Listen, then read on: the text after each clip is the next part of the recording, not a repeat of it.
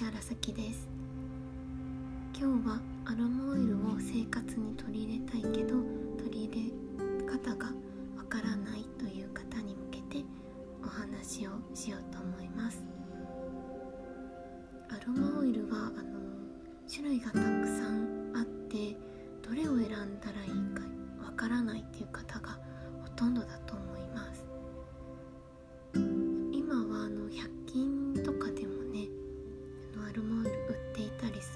で割と手軽に買えることも多いと思うんですけど正直あのラベンダーとかそういったものしかちょっと聞いたことないなっていう方でもまあすごいいい香りだし取り入れてみたいなっていう方にあの役立つ内容になればいいなと思って録音しています。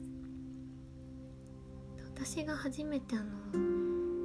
生活にアロマオイルとかをあの取り入れてるのを見たのが実はオーストラリアにホームステイしていた時が初めてでした。で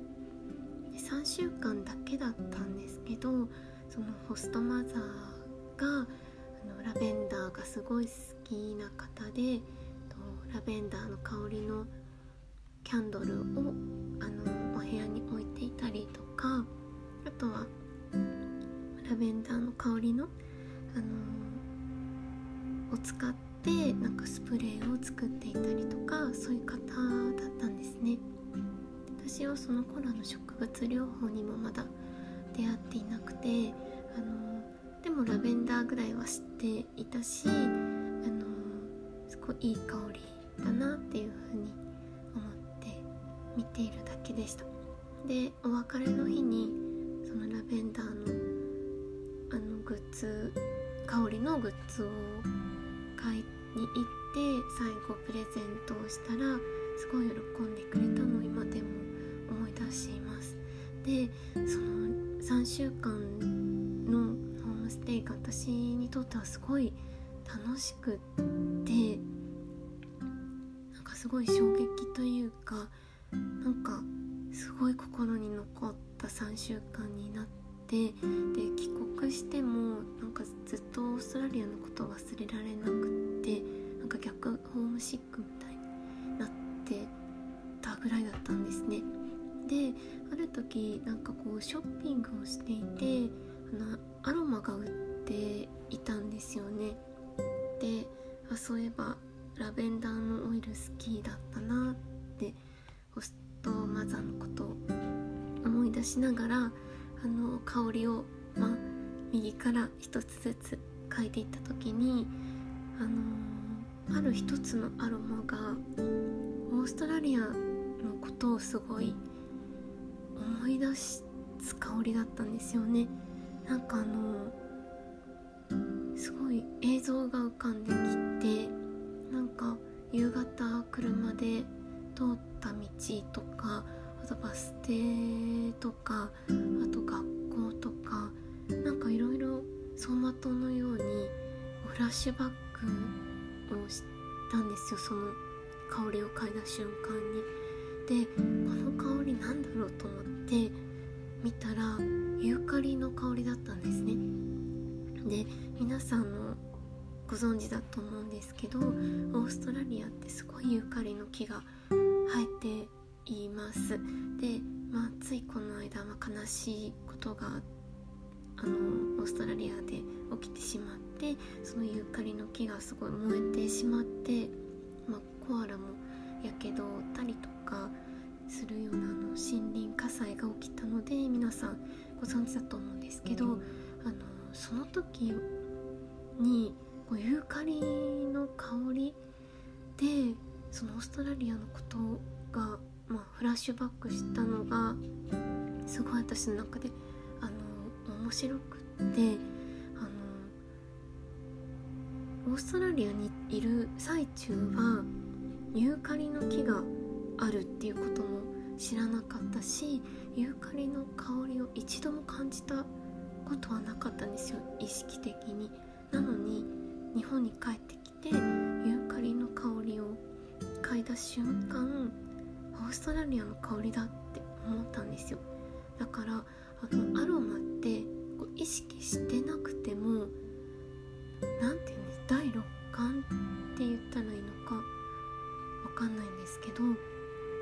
なんだろう。もう脳がこう何か覚えていて心地よいとかなんか違和感があるとかそういうのがあの察知できるんですね人って。それをなんか初めて感じてなんかアロマって面白いなと思ったんですよね。でその後にあのたまたま私が女子大に通っていたんですけどその女性の体についての講義が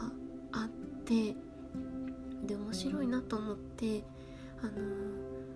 受講したんですけどそこであの吉川千秋さんっていうあの美容家の方がゲストでいらっしゃって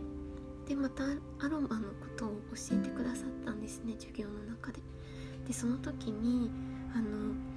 まあ、ユーカリのこともあったしあのアロマについて勉強したいなっていうふうにきあの思って授業に臨んだんですけど吉川さんがおっしゃったのがあのあのアロマってすごい種類があって難しいし効能とかもいっぱいあるからあの覚えるの大変だからまずは自分がいいなって思った香りをあの買ったらいいよっていう風に教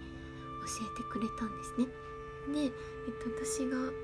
あそうなんだって思って結構簡単に取り入れていいんだと思って、まあ、帰りにあの表参道ヒルズに行ってアロマがですね。でその店がまあ実はあの後にというか今私があの勤めている会社のお店だったんですけどたまたま。でそこであのまあ本当に何十種類とアロマオイルが並んでいる中あの好きな香り探してみようと思ってあの3つくらいかな選んだんですよねあこれ好きこれ好きこれ好きっていうのそしたら全部あの女性ホルモンに関わるあの香りでしてでその時私あの PMS がひどくってもう青周りのニキビはもう治らずあとは生理痛もひどくって倒れてしまったりとかあとはもうイライラも止まらなくってあのもう自分嫌いになるくらいもう毎月イライラしてたんですけどもう見事にその好きな香りがあの女性ホルモンのバランスを整えるような香りだったのをあのこう見てすごいまた一層の面白いなと思ったんですよね。なのであのアロマを生活に取り入れたいけどちょっと難しそうだなとかしなきゃいけないかなとあの思っている方は是非あれこれすごいいい匂いとかこの香りすごい好きとかなんか嗅いだ瞬間にあなんかいい香りだなっていうんじゃなくてあ何この香りすごい興味あるとかなんか鳥肌立つとかなんかそのくらいのレベルのものからなんか買ってみるのがいいのかなとでもしなんか持病がある方とかはあのそのアロマがあの合うかどうかっていうのはちゃんと調べなきゃいけないと思うんですけど特にあの病気などを患っていない方であればあの大体のアロマ大丈夫だと思いますので